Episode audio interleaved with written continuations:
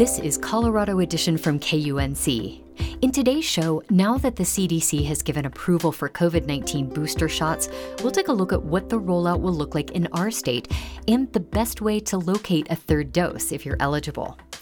And we wrap up our series on the legacy of sundown towns in the Mountain West and explore why their history still matters today. That's coming up.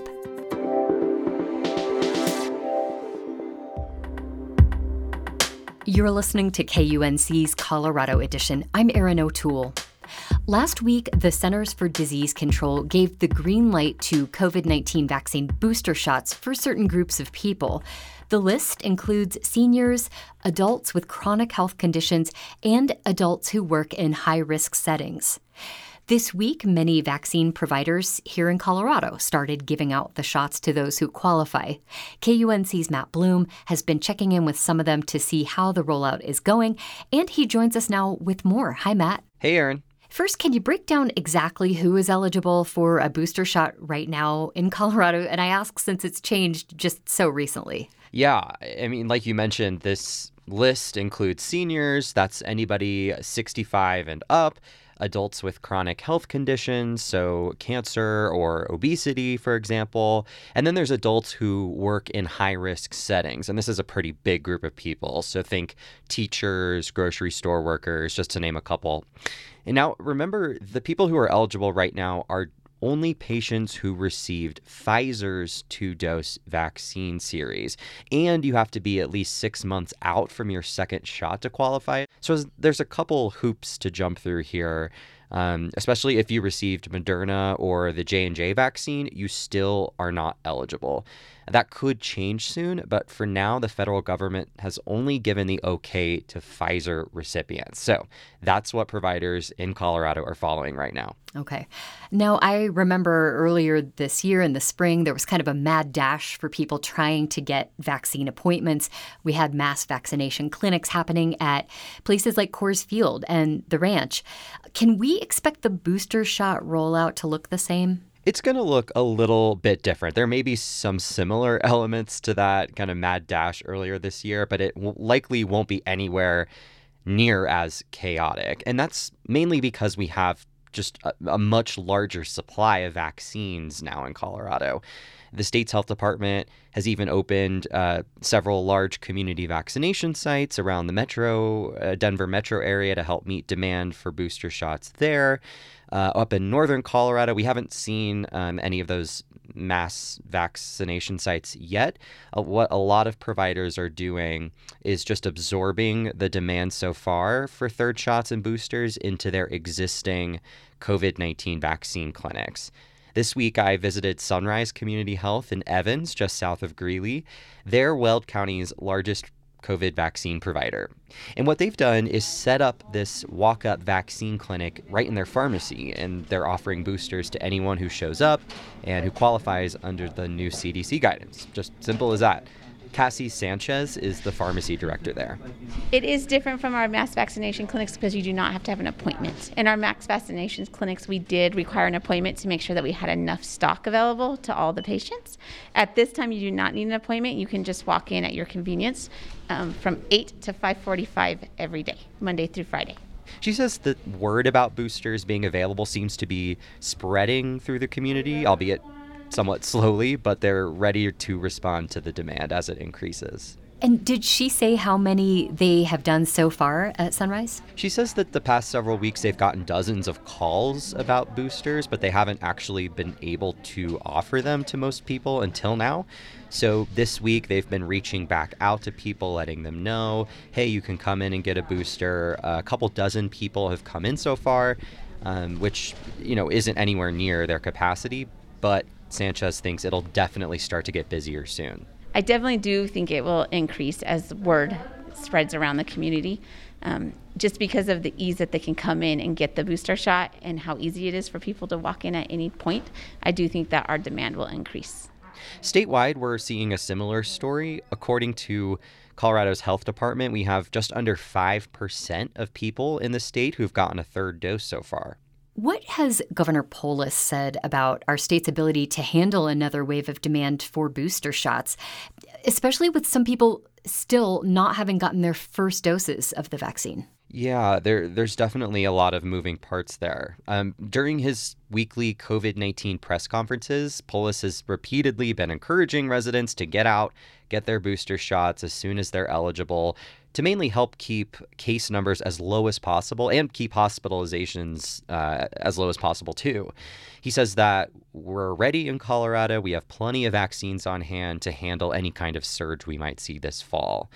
And all the local providers that I've talked to feel the same way. Uh, the Larimer County Department of Public Health and Environment says that they're ready to help set up more mass clinics if needed. I also spoke with Dr. Michelle Barron at UC Health. She says that they basically have entire teams now dedicated to monitoring COVID vaccine demand in real time and then, you know, uh, increasing their amount of appointments in response to that. Just you know have spreadsheets and can look at how many slots are designated just for the first timers how many are slotted for booster or third shots and then they look at this and look at the trends and say ooh we noticed in you know fort collins they are already booked out three days. Maybe we need to open another half day clinic there. So there's been a lot of um, again, some really smart, great people that are really good at making this more flexible than it may appear on the surface. UC Health and the state's projections are that peak demand for boosters in Colorado will hit around late October, early November.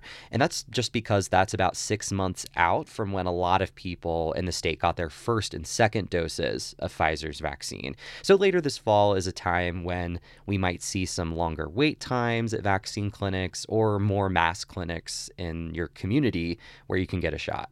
Well, Matt, I wanted to end by asking what should people be looking for or watching to know when it's their turn to get a booster? And then how can they make an appointment? Well, the good news is that all providers in Colorado who have been offering the COVID 19 vaccine all year are also now offering boosters. So they're sending notifications out to patients, letting them know um, you know what the rules are, who's eligible, and when. So that would be a really good first place to check. Would be the place you got your first two doses of vaccine, or one dose if you got the J and J. Um, if maybe you can't find an appointment with them, all the pharmacies, King Soopers, Safeway, they're also offering boosters. I mentioned the state's drive through sites down in Metro Denver. Those have been expanded and will be running through this fall. In Weld County, um, Sunrise Community Health is offering walk up appointments to anybody.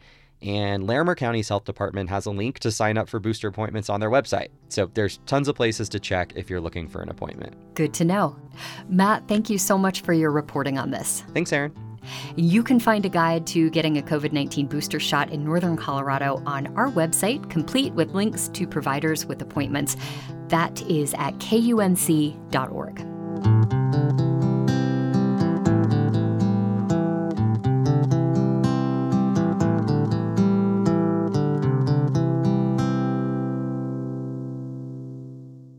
Sundown towns are places that prohibited people of color and other minorities in their communities, often specifically after sundown. Loveland, Colorado is well known for being the sweetheart city because of its Valentine remailing program, but many longtime residents recall signs that once told black people they were not welcome. Those memories, along with recent actions from the city council, have sparked a racial reckoning. In the final story of our series After the Sun Goes Down, KUNC's Adam Rayes has more.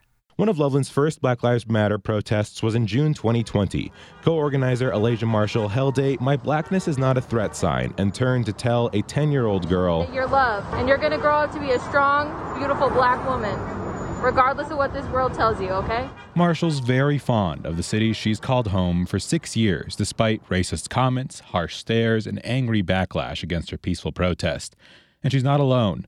Discussions about how present racism really is or ever was in Loveland put residents at odds. This black community is no longer victim of institutional racism. Yeah, we're still not welcoming, even though the signs are we gone. no prejudice. The racism was was so known. It's even back crazy to call it history because it's like current Been events. It's happening. Loveland as a town that accepts diversity. Summer 2020 put the issue in the spotlight. A black door to door salesman held at gunpoint, armed, angry counter demonstrators at a Loveland Against Racism rally, and more like all white city councilor debates over race. Because I do not consider myself even remotely part of any kind of a problem out there in terms of racism. I want to say, Dave, thanks for not being a racist. In August 2020, the mayor introduced a 275 word resolution to officially acknowledge systemic racism and diversity's value.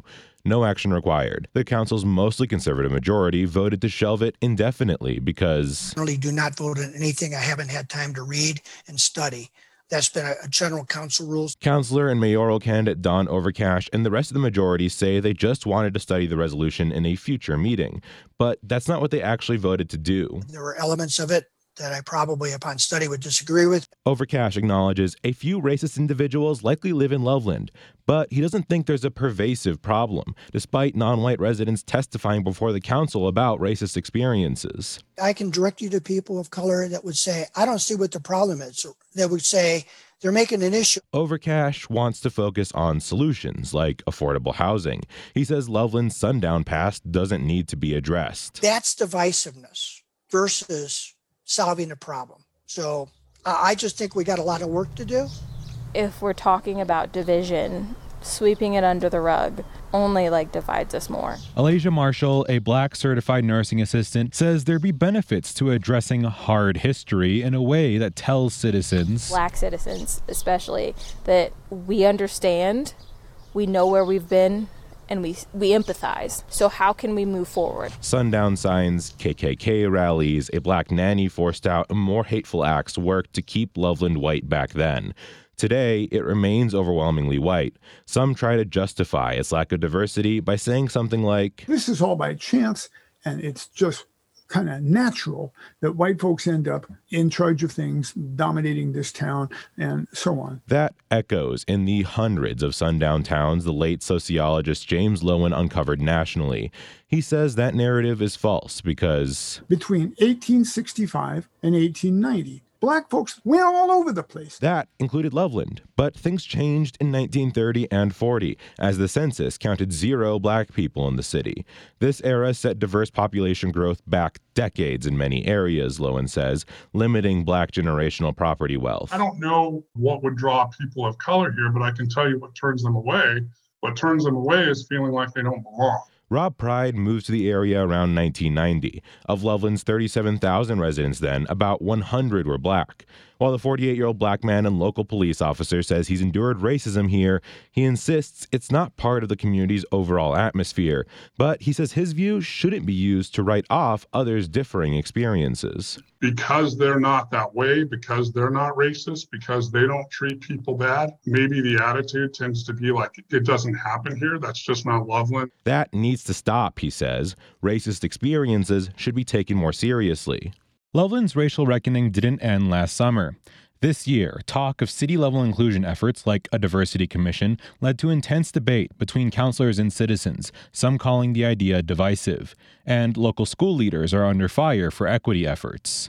Still, there's forward momentum too, like local nonprofits organizing the city's first Juneteenth celebration this summer. Did the 13th Amendment end slavery? I don't think so. 26 year old Alasia Marshall hopes to raise a child here someday. She wants them to know Even though like a place can have some spooky stories and a really shady past, it's still a place where you can go and feel safe and feel heard and feel listened to. But getting there, Marshall and other non white residents say, starts with acknowledging that really shady past. A difficult task, considering many white people aren't willing to believe those residents' daily experiences with racism now. I'm Adam Rayes.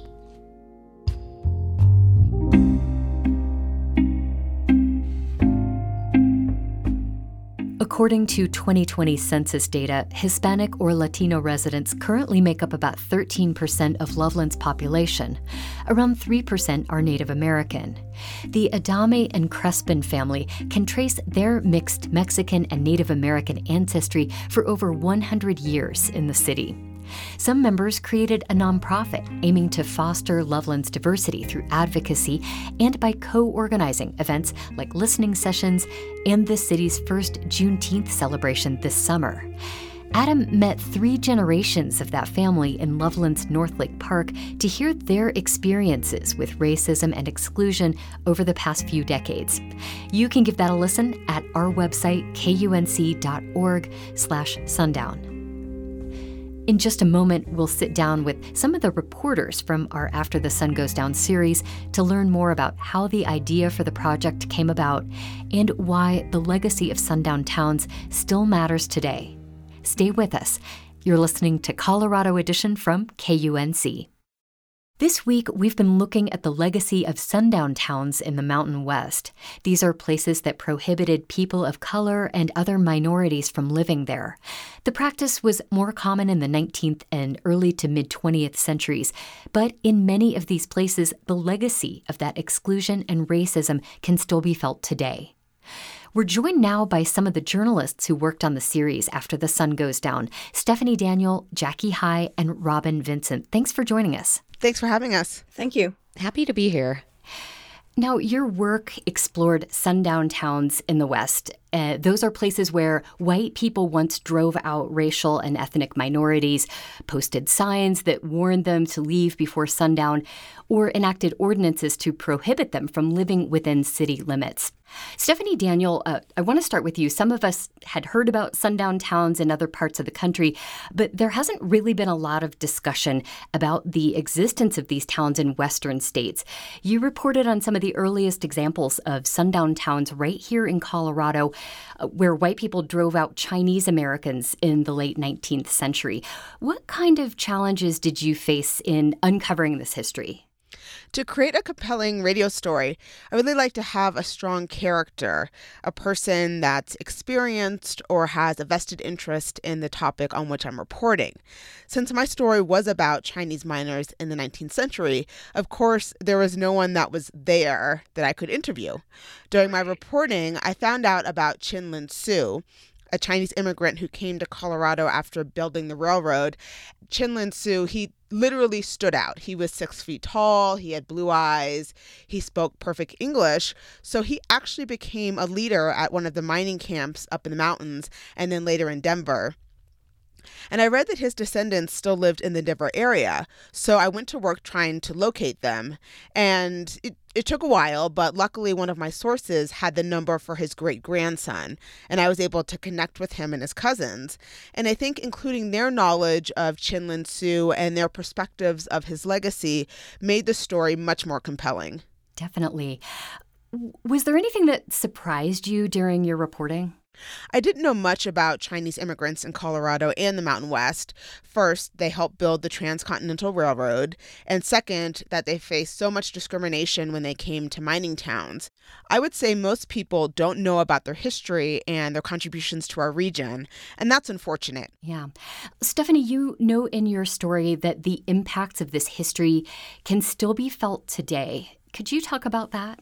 Sure. When I was researching sundown towns, one of the legacies of excluding people of color is that cities and their agencies can become very white. And I thought that that was a really interesting tidbit.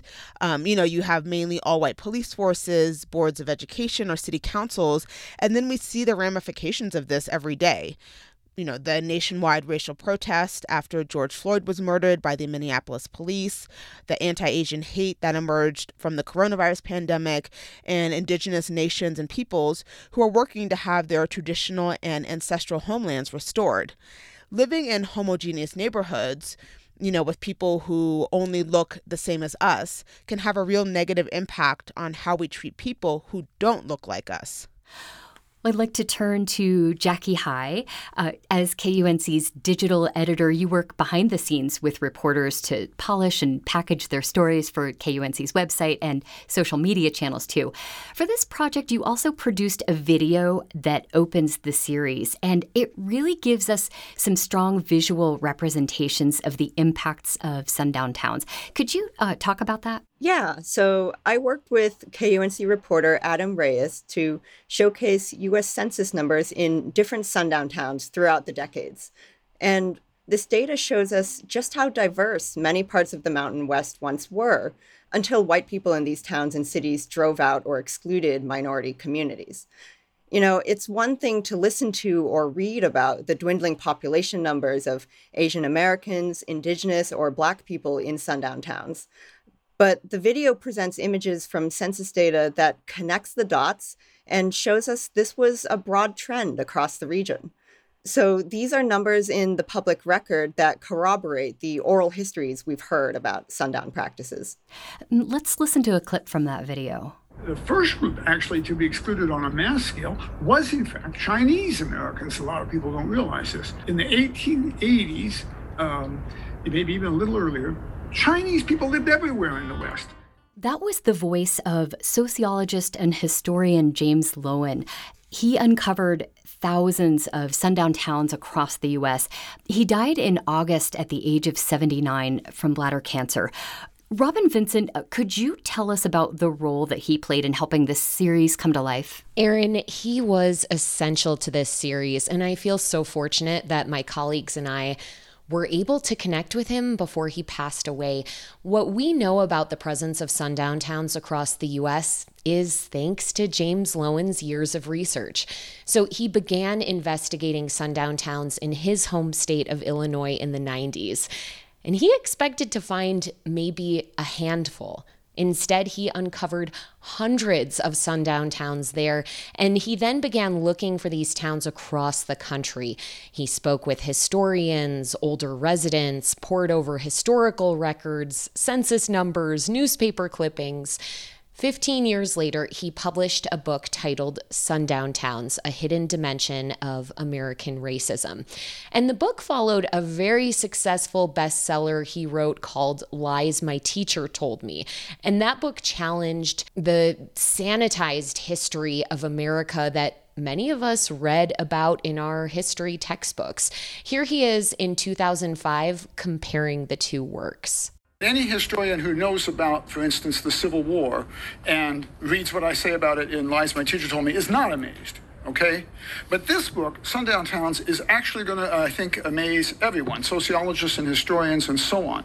Because in it, I think I have discovered and, and published for the world a bunch of new stuff, stuff that's never been written by anybody before. And I think it's actually disgusting as well as amazing that it's never been written by anybody before. In fact, while I was doing the research for this book, which took me five years of doing almost nothing else, I kept expecting to find stuff about this subject, and I found virtually nothing at all. Robin, during your reporting, some people have said that's all in the past, you know, implying that we should just move on. Why is there a need to focus on what happened in these towns decades ago? So, what we've found in some of these former sundown towns is that the effects of their racist and exclusionary past have lingering impacts, as Stephanie mentioned. Many of these towns are still predominantly white, and people of color in some of these places say they still feel unwelcome. So, this was certainly the case in the town that I visited, Moscow, Idaho, which is home to University of Idaho.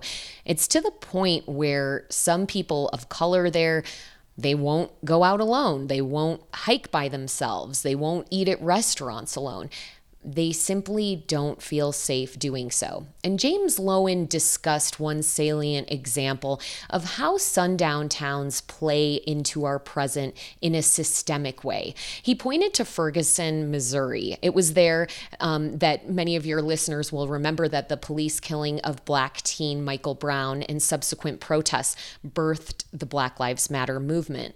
Now, Loewen said Ferguson did not achieve true sundown town status, but it did try to keep black people out. And in 2014, when Michael Brown was killed, just three out of the 50 police officers there were black. So Loewen called this a second generation sundown town problem. In other words, some of the systemic issues we confront today when it comes to racial justice can be traced back to this country's former sundown town and exclusionary policies. That was KUNC's Robyn Vincent, Stephanie Daniel, and Jackie High. Thanks so much for your work on this project, and thanks for joining us today. Thanks for having us. Thanks. Thank you for having us. Our series, After the Sun Goes Down, was produced in conjunction with the Mountain West News Bureau.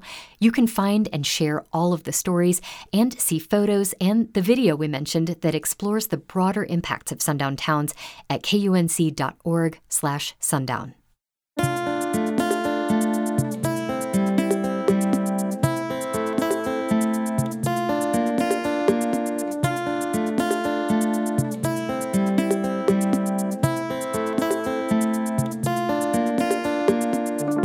That's our show for today. Next week on Colorado Edition, we'll get a preview and analysis of the three statewide ballot issues that voters will be deciding on this November. I'm Erin O'Toole. Our production team includes Henry Zimmerman, Tess Novotny, Alana Schreiber, and Ray Solomon. Brian Larson is our executive producer. Our theme music was composed by Colorado musicians Brianna Harris and Johnny Burrows. Thank you so much for listening. This is Colorado Edition from KUNC you